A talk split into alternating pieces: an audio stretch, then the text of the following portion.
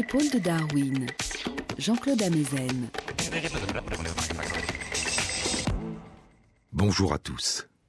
Sur les épaules de Darwin, sur les épaules des géants.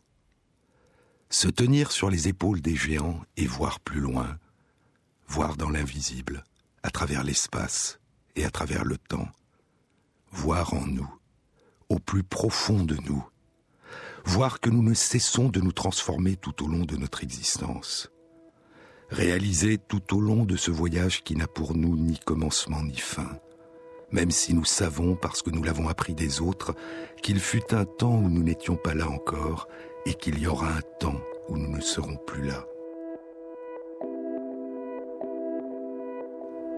Réaliser que nous sommes chaque jour différents de ce que nous étions auparavant, que nous sommes chaque jour nouveaux.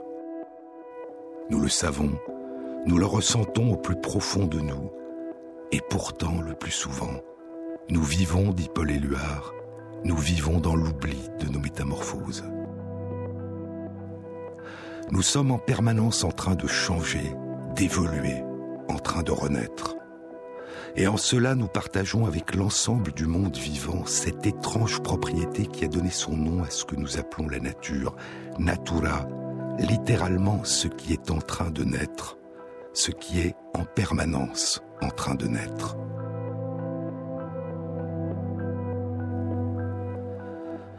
Au moment même où nous commençons à inscrire dans notre mémoire une trace de ce que nous avons vécu, certains des réseaux de cellules nerveuses qui composent notre cerveau se modifient en inscrivant ce souvenir en nous. Ce qui ne nous transforme pas ne nous laisse pas de souvenirs. Et pour cette raison, de manière apparemment paradoxale, si nous sommes capables de nous souvenir de ce que nous avons vécu, c'est parce que nous ne sommes plus les mêmes que lorsque nous l'avons vécu. C'est parce que ce que nous avons vécu nous a rendus autres.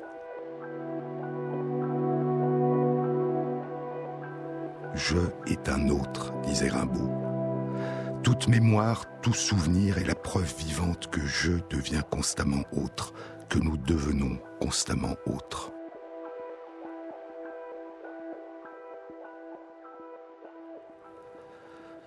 Les réseaux de cellules nerveuses qui nous permettent aujourd'hui de reconnaître sans étonnement notre visage dans le miroir ont changé de manière subtile, s'adaptant progressivement aux modifications que le passage du temps a causées, dit le chercheur en neurosciences Antonio Damasio. Si nous savons que c'est notre visage, que c'est de nous qu'il s'agit, c'est parce que nous avons en partie, confusément, oublié que notre visage a changé. Nous sommes faits de mémoire et d'oubli. Et cette part d'oubli joue un rôle essentiel dans notre capacité d'inscrire en nous des souvenirs nouveaux et de nous adapter continuellement à un monde changeant. Parmi les mille enfants de la nuit, il y a Hypnos, le dieu du sommeil dont a dérivé dans notre langue le mot hypnose. Il y a son frère jumeau, Thanatos, le dieu de la mort, deux jumeaux que presque rien ne distingue, mais ce presque rien est le réveil.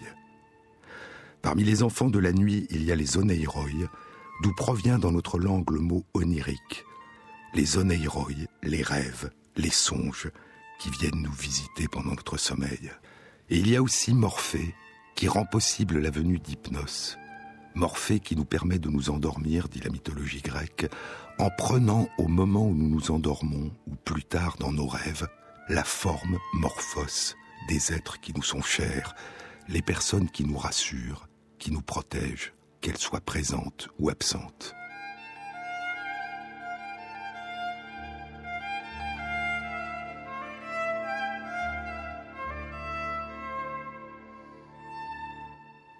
Si la nuit est la fille de chaos, écrit Alberto Manguel dans la bibliothèque La Nuit, si la nuit est fille de chaos, l'était ou l'oubli est sa petite fille.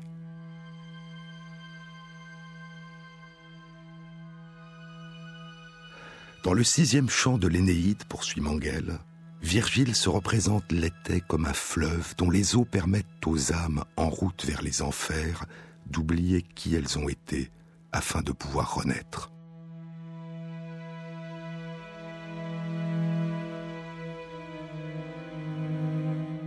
Virgile a pensé l'Énéide comme un contrepoint à la plus grande épopée de l'Antiquité grecque, l'Iliade et l'Odyssée d'Homère. À la destruction de la ville de Troie par les Grecs, et au long retour du vainqueur de la guerre de Troie, Ulysse, parmi les siens à Ithaque, Virgile répond par l'épopée d'Énée, le Troyen, fils d'Anchise et de Vénus, la déesse de la beauté, Aîné qui s'enfuit de la ville de Troie en flammes, portant son père sur ses épaules, traversant les mers, non pour rentrer chez lui comme Ulysse, mais pour fonder une nouvelle patrie, la nouvelle Troie, en Hespérie, en Italie, d'abord le royaume de Lavinium dans le Latium, puis de là, ses descendants fonderont la cité d'Albe la Longue, puis la cité de Rome. Et ainsi, c'est des ruines de Troie qu'Homère a fait sombrer dans l'oubli que Virgile fait naître l'Empire romain. Le sixième chant de l'Énéide, le chant du milieu, le sixième des douze chants de l'épopée, est celui où Aîné descend aux enfers à la recherche de son père, Anchise. Et c'est Anchise qui lui fera découvrir le fleuve l'été, le fleuve de l'oubli, qui permet aux âmes des morts d'effacer le souvenir de leur vie antérieure.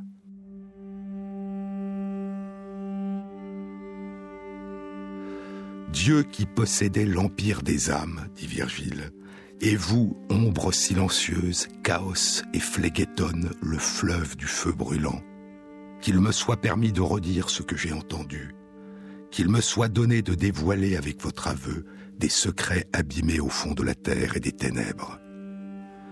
Ibant obscuri sola sub nocte per umbram. Ils allaient obscurs sous la nuit solitaire, à travers l'ombre, à travers la demeure de Pluton, tel par une lune incertaine sous une lueur rare, un chemin en forêt, quand Jupiter a enfoui le ciel dans l'ombre et que la noire nuit a ôté aux choses leur couleur.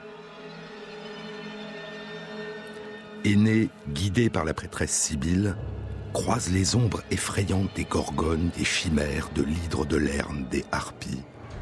Il découvre les fleuves des enfers, l'Achéron, le Styx, le Flégéton, la barque du passeur Caron, le monstre Cerbère aux trois gueules, et les plaines des larmes où errent les âmes de certains de ceux qu'Aîné a connus. Pendant ce temps, dit Virgile, l'aurore dans sa course céleste avait déjà franchi la moitié du ciel sur son quadrige rose. Ils allaient peut-être passer ainsi tout le temps accordé, mais leur compagne, la Sibylle, les avertit d'une voix brève. La nuit monte naît, et nous, nous passons des heures à pleurer. Cet endroit est celui où le chemin se divise entre les deux routes. Celle de droite va passer au pied des remparts de Pluton, c'est notre voie pour l'Élysée. Ils reprennent leur route et parviennent enfin aux espaces riants, à l'aimable verdoiement des bosquets fortunés, au séjour des bienheureux. Un ciel plus large y revêt les campagnes d'une glorieuse lumière, et ils y ont leur propre soleil, leur propre constellation.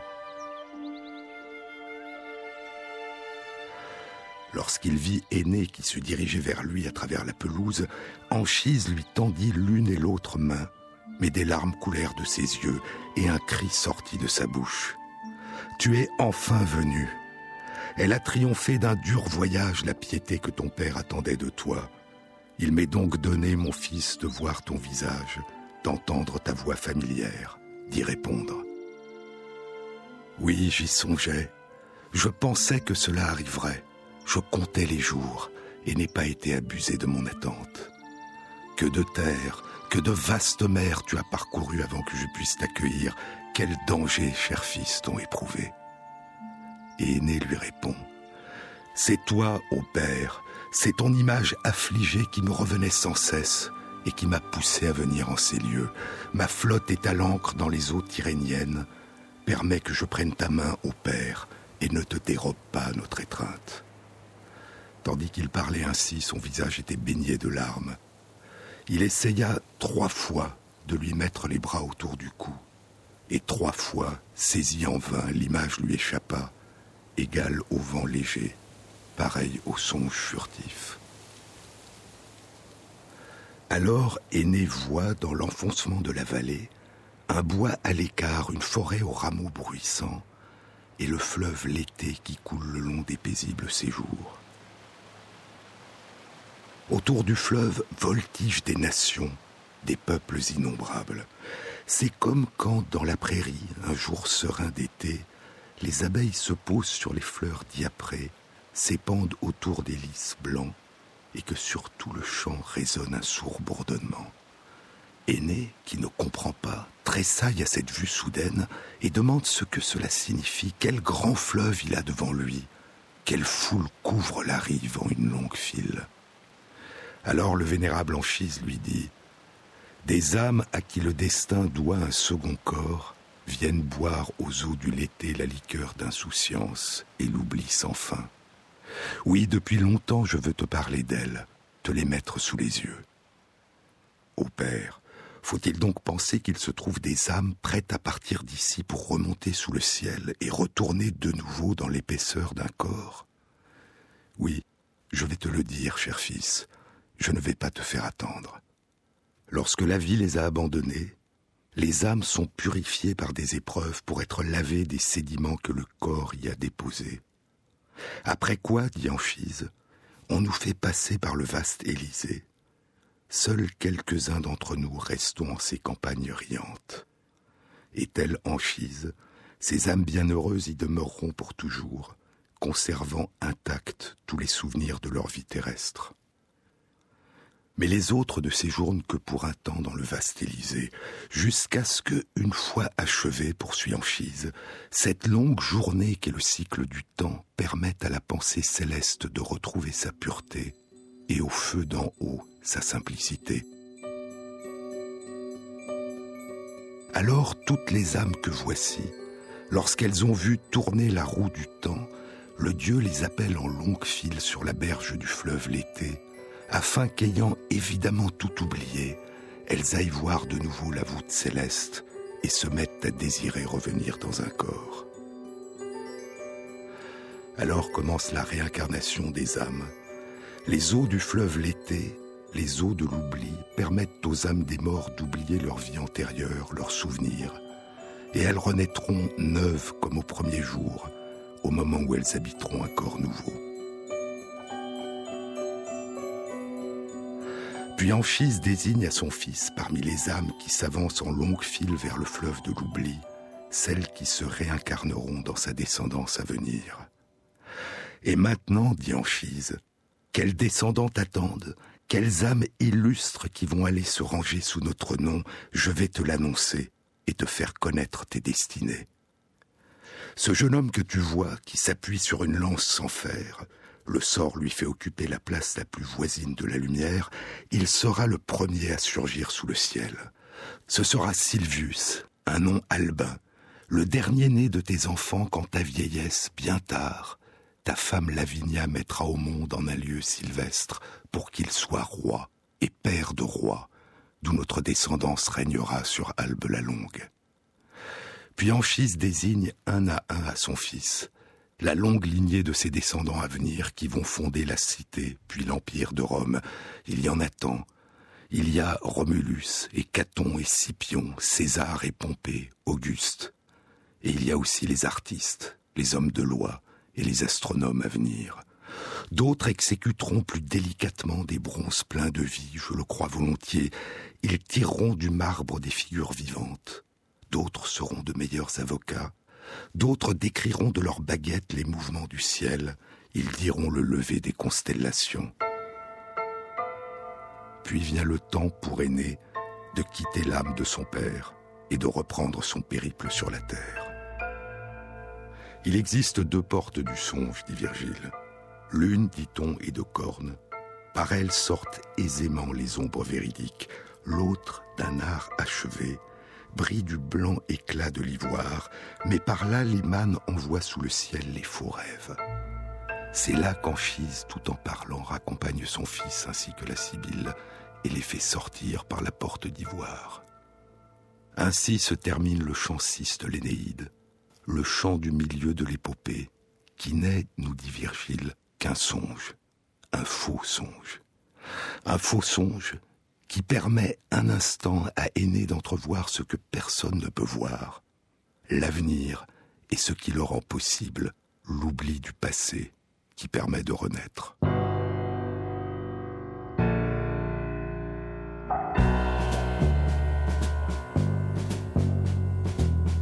Sur les épaules de Darwin, sur France Inter. On change de cavalier, on change de partenaire, mais on ne sait plus danser que comme des solitaires, on nous sent à plein nez. Ça se voit à notre air qu'on est un peu paumé, qu'on est célibataire. Qui nous aime ici-bas,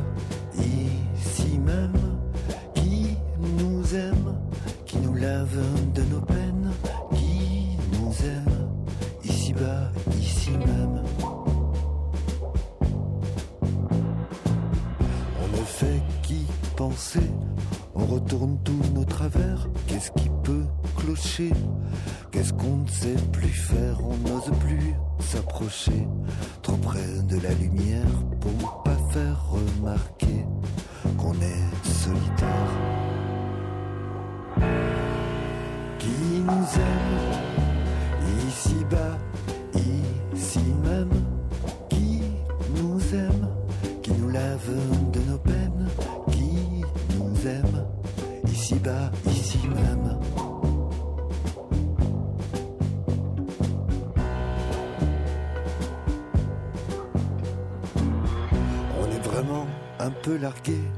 On n'a plus les repères pour se faire consoler de ce qu'on avait encore hier. On ne veut pas pleurer. On ne sait plus comment faire. On ne sait plus embrasser que des courants d'air. Qui nous aime ici-bas,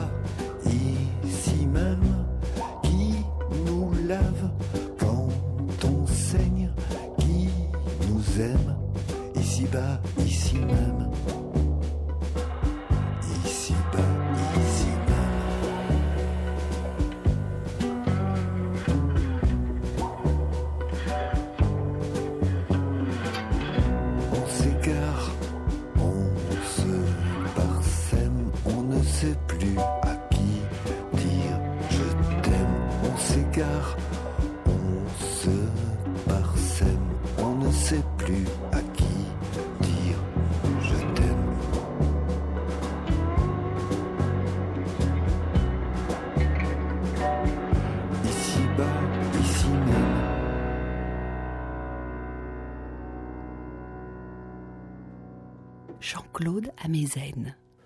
Le fleuve l'été nous accorde l'oubli, écrit Alberto Manguel, l'oubli de notre expérience et de notre bonheur, mais aussi de nos préjugés et de nos chagrins.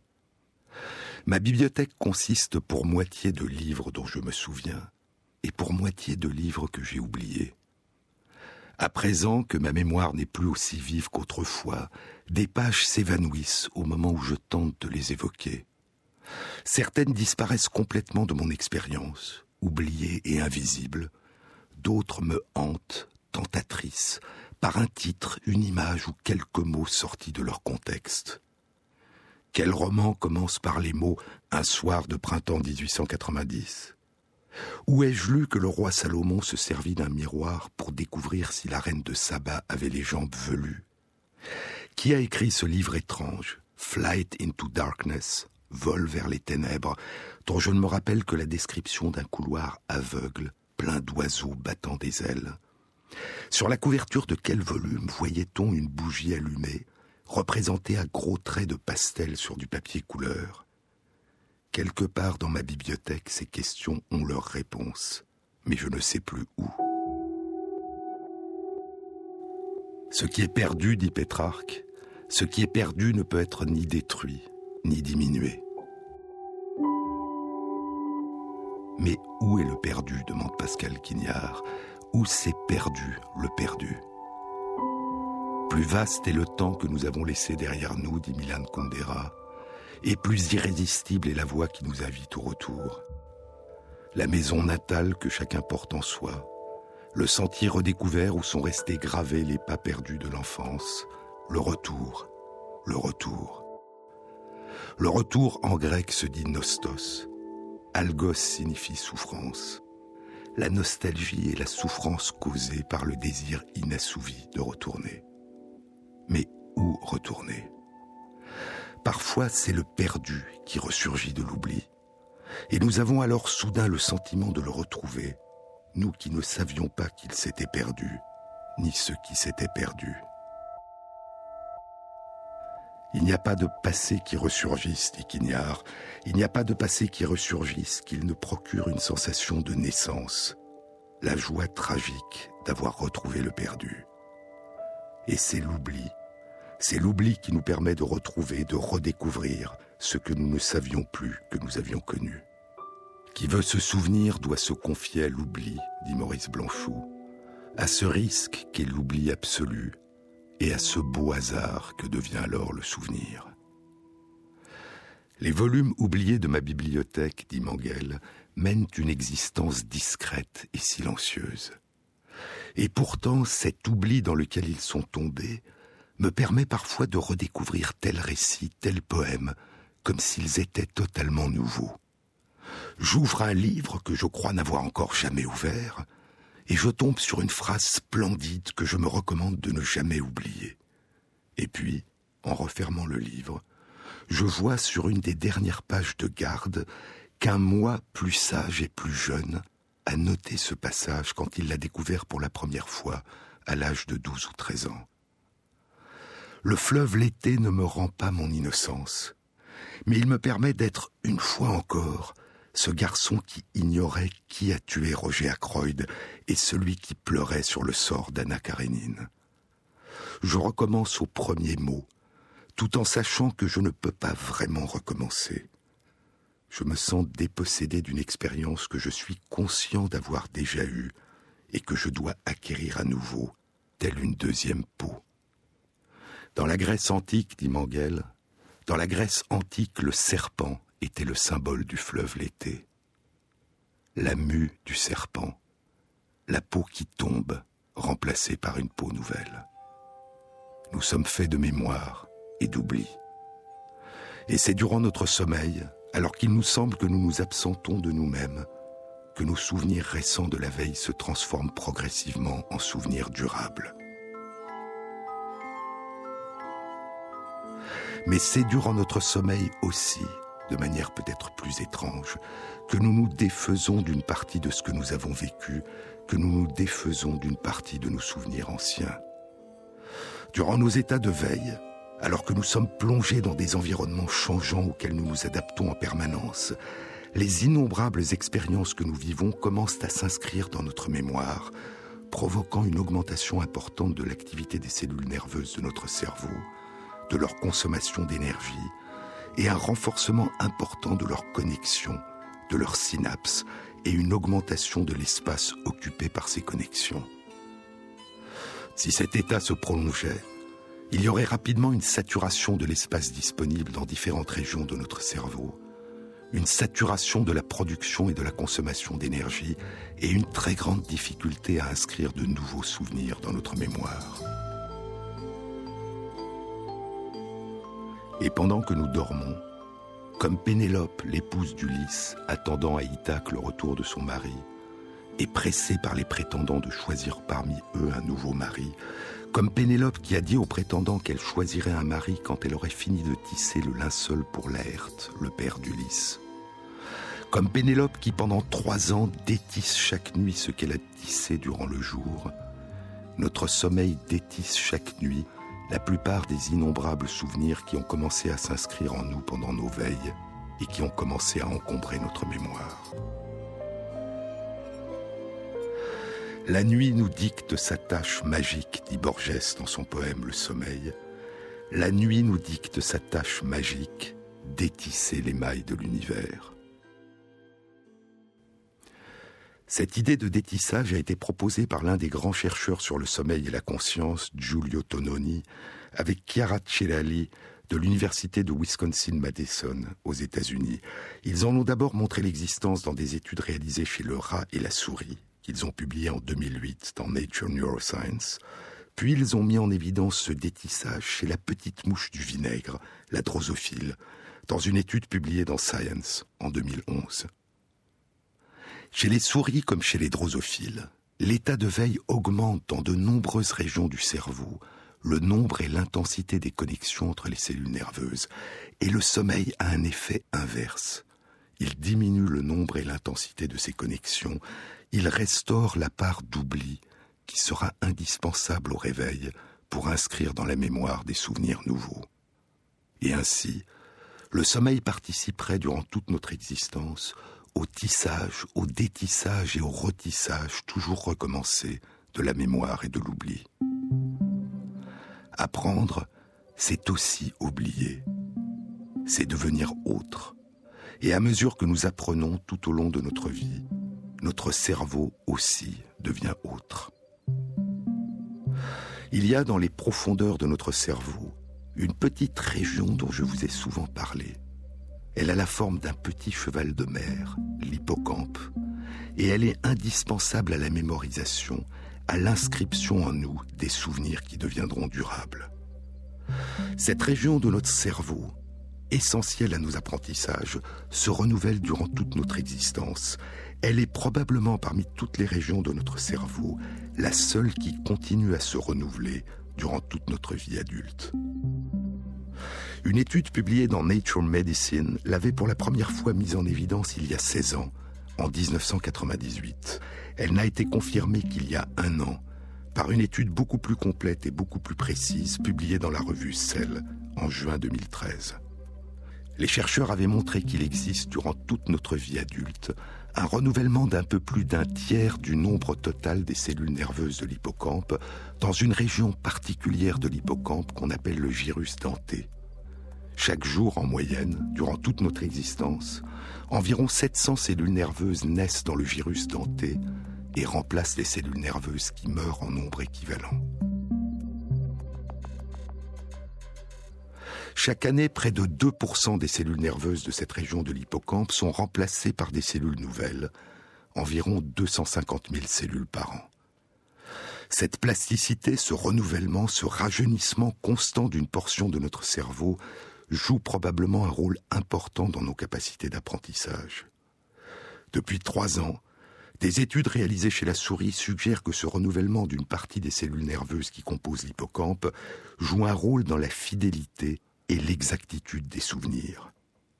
Les cellules nerveuses les plus jeunes permettraient de bien distinguer entre eux, de bien faire la différence entre des souvenirs partiellement semblables, par exemple en ce qui nous concerne, de distinguer une rose d'un œillet, tout en nous souvenant que toutes deux sont des fleurs, ou nous souvenir non seulement que nous avons garé notre voiture dans un parking où nous la garons d'habitude, mais nous souvenir aussi à quelle place exactement nous l'avons garée la dernière fois et les cellules nerveuses les plus anciennes permettraient au contraire de créer des liens entre des souvenirs différents. Il s'agit d'un équilibre dynamique. Les cellules nouvelles, à mesure qu'elles prennent de l'âge, changent progressivement d'activité. Elles endossent le rôle des cellules anciennes, puis elles meurent et sont alors remplacées par de nouvelles cellules plus jeunes. Et ainsi, le renouvellement, le rajeunissement d'une partie de notre hippocampe joue un rôle important dans l'adaptation constante de nos souvenirs à des environnements complexes et nouveaux. Mais une étude publiée il y a trois semaines dans Science indique que ce rajeunissement joue aussi, comme le sommeil, un rôle essentiel dans l'oubli.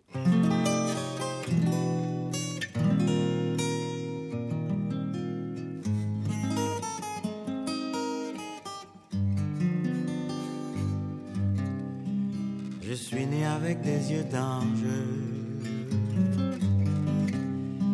et des fossettes creux des joues. J'ai perdu mes joues et mes langes et j'ai cassé tous mes joujoux. Je me suis regardé dans une glace. J'ai vu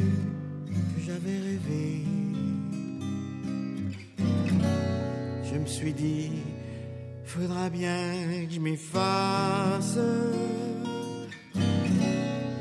Tout finira par arriver. Et je m'en vais, clopin, clopin, dans le soleil.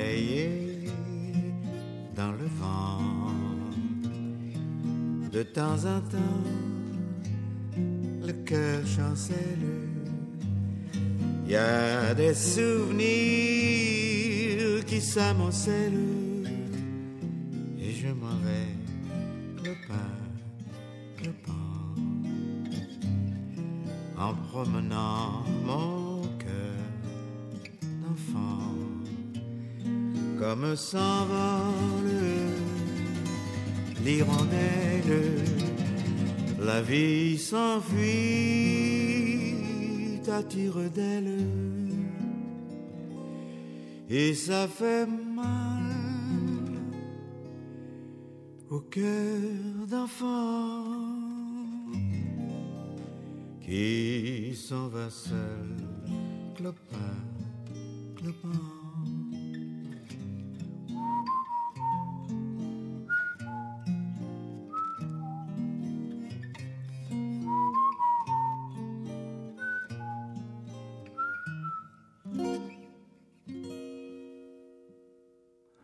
Des études suggèrent que les épisodes de stress pourraient provoquer une diminution ou une interruption du renouvellement, du rajeunissement de l'hippocampe dans notre cerveau.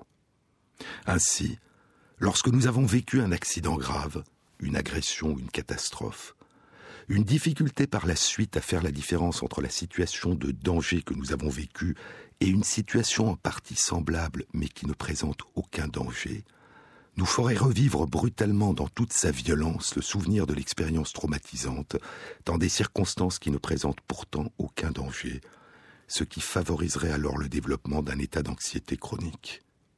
Chez la souris, des études indiquent que le rajeunissement de l'hippocampe a pour effet de diminuer l'anxiété. Et toujours chez la souris, des études montrent que les médicaments antidépresseurs agissent en augmentant le taux de renouvellement des cellules nerveuses de l'hippocampe. S'il en était de même pour nous, cela expliquerait le délai de trois semaines qui s'écoule après le début d'un traitement antidépresseur avant que le traitement ne commence à faire de l'effet. Ces trois semaines de délai correspondraient au temps que prendrait le traitement pour stimuler une augmentation suffisante du renouvellement de notre hippocampe.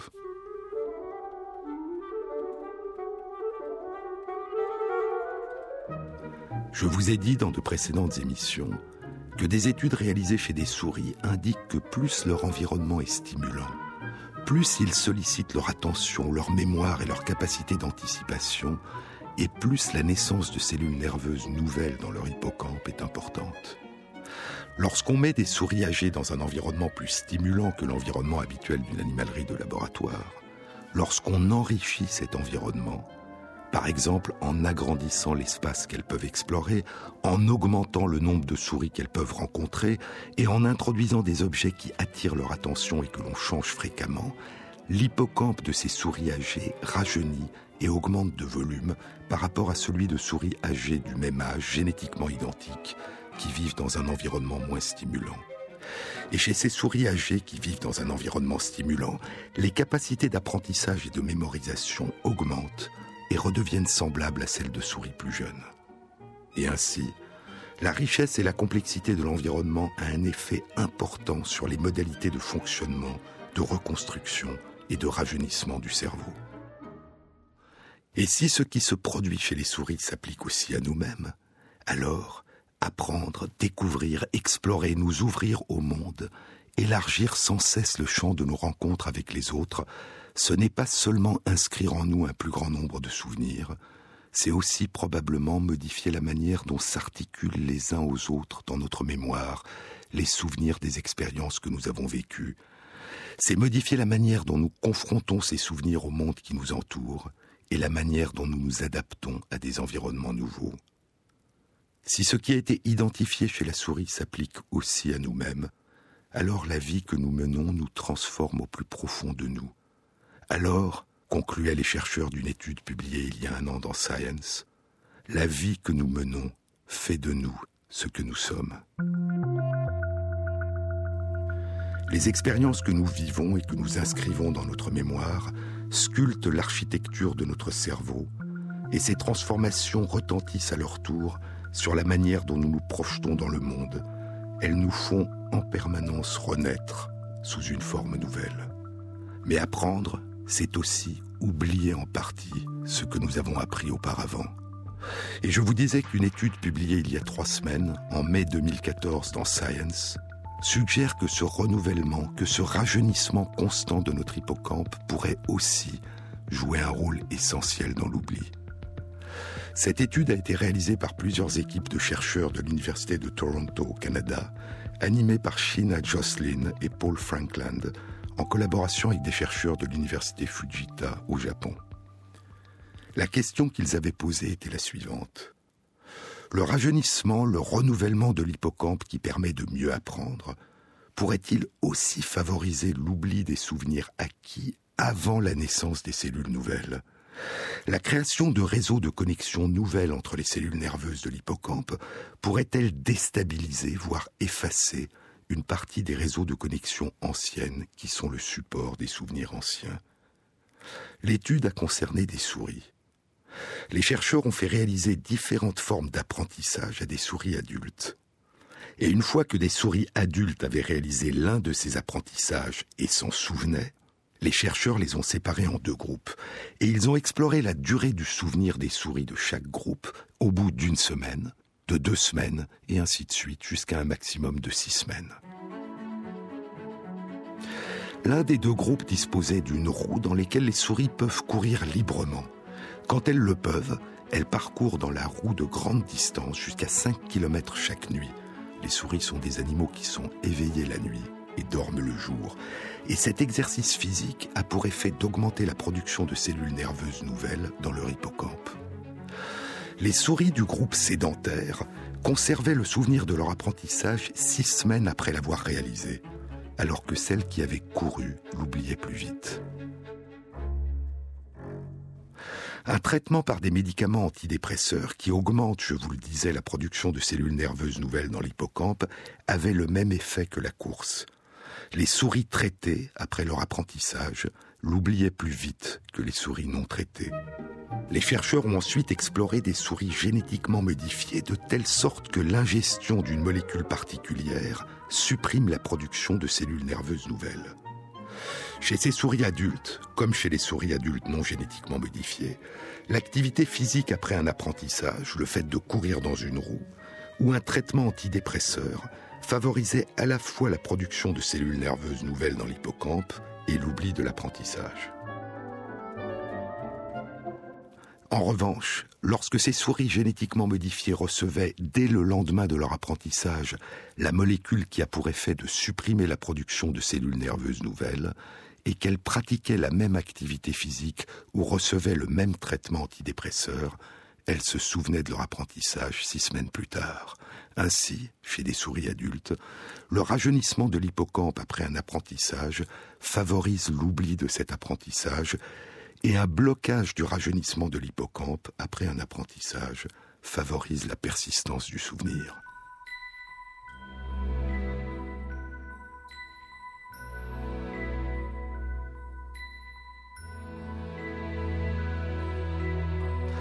Il y a une période de notre vie qui est caractérisé à la fois par une extraordinaire capacité d'apprentissage et par une production très importante de cellules nerveuses dans notre cerveau. C'est la toute première période de notre enfance, les toutes premières années de notre vie, après notre naissance. Et cette période est suivie d'un oubli profond, d'une forme d'amnésie qu'on appelle l'amnésie infantile, l'incapacité de nous souvenir consciemment de tout ce que nous avons vécu avant l'âge de deux ans ou trois ans, voire de quatre à cinq ans. Notre langue, notre langue maternelle, nous n'avons plus de souvenir de la période où nous l'avons apprise, et nous n'avons plus le souvenir de l'avoir apprise. Et c'est peut-être parce que nous avons oublié que nous avons dû l'apprendre, que nous nous la sommes appropriée au point de croire qu'elle a toujours été la nôtre, notre langue dans laquelle nous pensons et parlons et que nous comprenons, comme si elle avait toujours fait partie de nous, comme si elle ne nous avait jamais été étrangère. Nous savons qu'il y a eu un avant, mais il nous demeure inatteignable. Qui étais-tu, petit homme? demande Paul Auster dans son dernier beau livre, Reports from the Interior, excursion dans la zone intérieure. Qui étais-tu, petit homme? Comment es-tu devenu une personne capable de penser? Et si tu étais capable de penser, où tes pensées t'ont-elles mené? Déterre les vieilles histoires, gratte autour de toi pour trouver ce que tu peux, puis élève les tessons vers la lumière et examine-les. Fais-le. Essaye de le faire.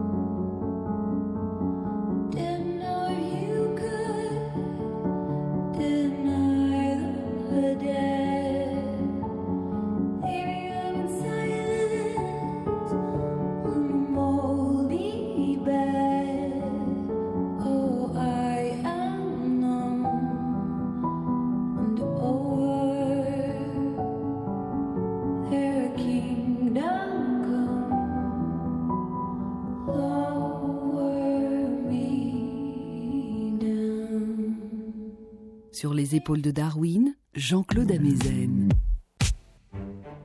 Au commencement, écrit Paul Auster, au commencement tout était vivant. Les plus petits objets étaient dotés de cœurs battants, et même les nuages avaient des noms. Les ciseaux pouvaient marcher, les téléphones et les théières étaient cousins germains, les yeux et les lunettes étaient frères et sœurs. Le cadran de la pendule était un visage humain, chaque petit poids dans ton bol avait une personnalité différente, et la calandre à l'avant de la voiture de tes parents était une bouche souriante, pleine de dents. Les stylos étaient des dirigeables, les pièces de monnaie des soucoupes volantes, les branches d'arbres des bras. Les pierres pouvaient penser, et Dieu était partout. Tu ne peux pas te souvenir qu'on t'ait fait la lecture. Et tu ne peux pas te souvenir non plus avoir appris à lire. Au mieux, tu peux te rappeler avoir parlé à ta mère de quelques-uns des personnages que tu affectionnais. Des personnages qui se trouvaient dans des livres, livres qu'elle devait donc t'avoir lus, mais tu n'as aucun souvenir d'avoir tenu ces ouvrages entre tes mains, aucun souvenir d'être assis à côté de ta mère ou couché à côté d'elle, pendant qu'elle montrait du doigt les illustrations et te lisait à haute voix les mots de l'histoire. Tu ne peux pas entendre sa voix, tu ne peux pas sentir son corps près du tien. Si tu fais suffisamment d'efforts, cependant, en fermant les yeux assez longtemps pour te plonger dans une sorte de semi-transe, tu peux juste à peine réussir à faire réémerger l'impact que certains contes avaient en toi, en particulier Hansel et Gretel, qui était celui qui t'effrayait le plus, mais aussi le nain tracassin et Rapunzel, ainsi qu'un vague souvenir d'avoir regardé des images de Dumbo, de Winnie l'ourson et d'un petit dalmatien nommé Piwi. Mais l'histoire à laquelle tu étais le plus attaché, quand la nourriture se faisait rare, Benjamin empruntait un peu de chou à son beau-frère, Pierre Lapin, le frère de Flopsy. Mais parfois, Pierre n'avait rien à offrir. Alors tant pis, au revoir. Dans ces cas-là, les lapins Flopso traversaient le champ et allaient fouiller une décharge à côté du potager de Monsieur MacGregor.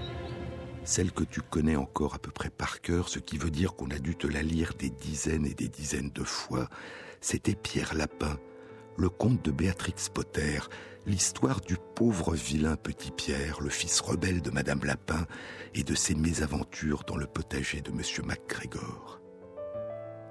tes premières pensées, vestige de la manière dont petit enfant tu vivais à l'intérieur de toi-même.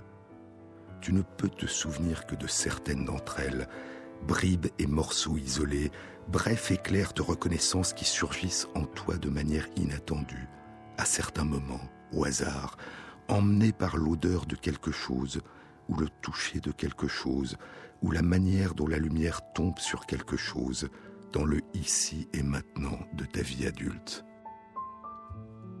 Du moins, tu penses que tu peux te souvenir, tu crois que tu te souviens, mais peut-être que tu n'es pas du tout en train de te souvenir, ou que tu es seulement en train de te souvenir d'un souvenir plus tardif de ce que tu crois avoir pensé dans ces temps lointains qui sont maintenant quasiment perdus pour toi.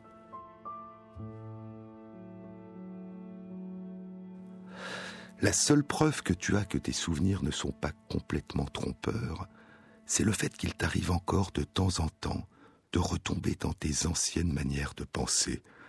Des vestiges ont persisté jusqu'à tes 60 ans. L'animisme de ta petite enfance n'a pas été totalement chassé de ton esprit, et chaque été, alors que tu es allongé sur le dos dans l'herbe, tu lèves les yeux vers les nuages qui dérivent, et tu les regardes se transformer en visages, en oiseaux et en animaux, en états, en pays et en royaumes imaginaires.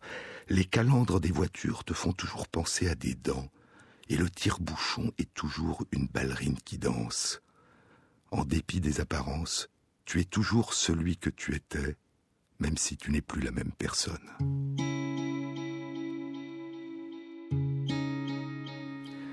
Il y a un phénomène psychique qui s'est jusqu'ici dérobé à toute explication, écrivait Freud il y a un siècle, dans le second de ses trois essais sur la théorie sexuelle, dans un chapitre intitulé Amnésie infantile.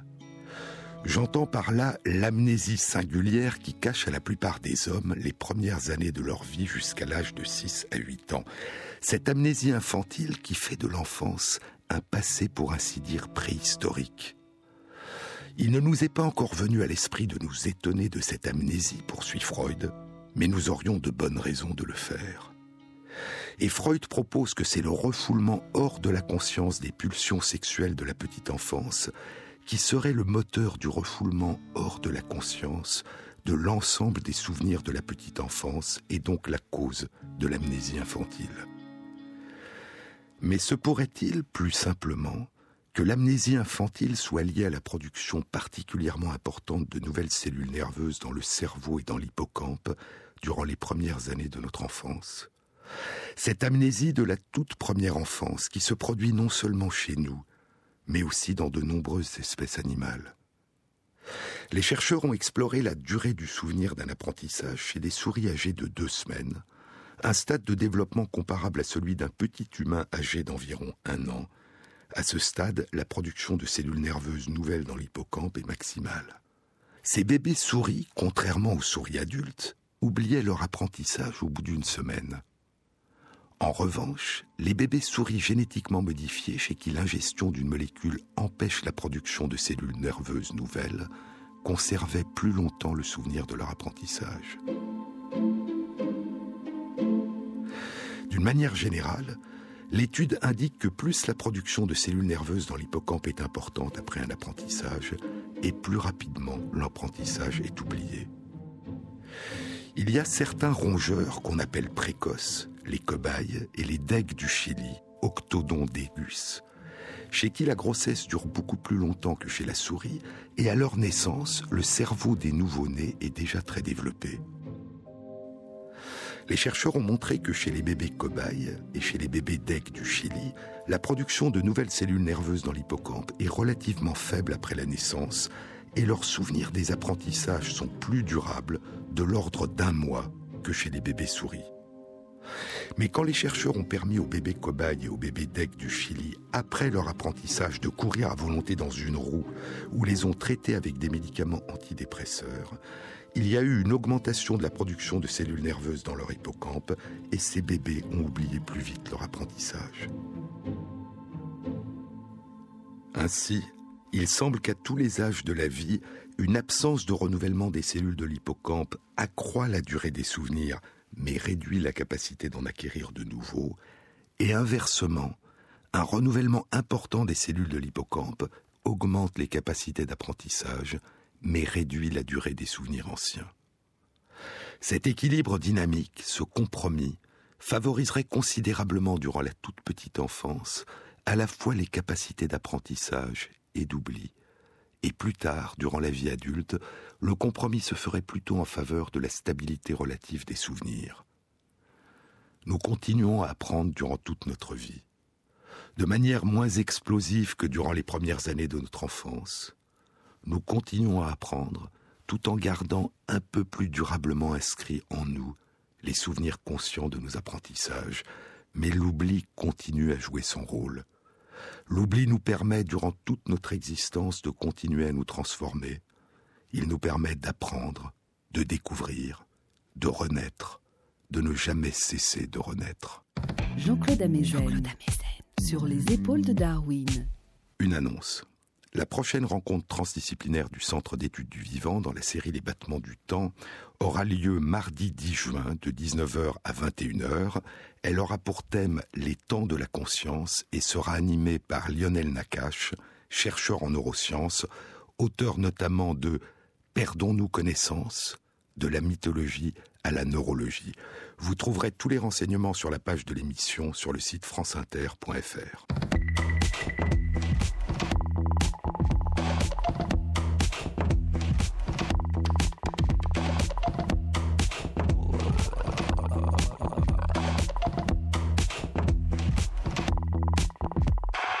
émission a été réalisée par Christophe Imbert, avec à la prise de son Ricky Jonza, au mixage Pierre-Yves de Rolin et Jean-Baptiste Audibert pour la programmation des chansons. Et merci à Christophe Magère qui intègre sur la page de l'émission, sur le site franceinter.fr, les références aux articles scientifiques et aux livres dont je vous ai parlé. Bon week-end à tous, à samedi prochain.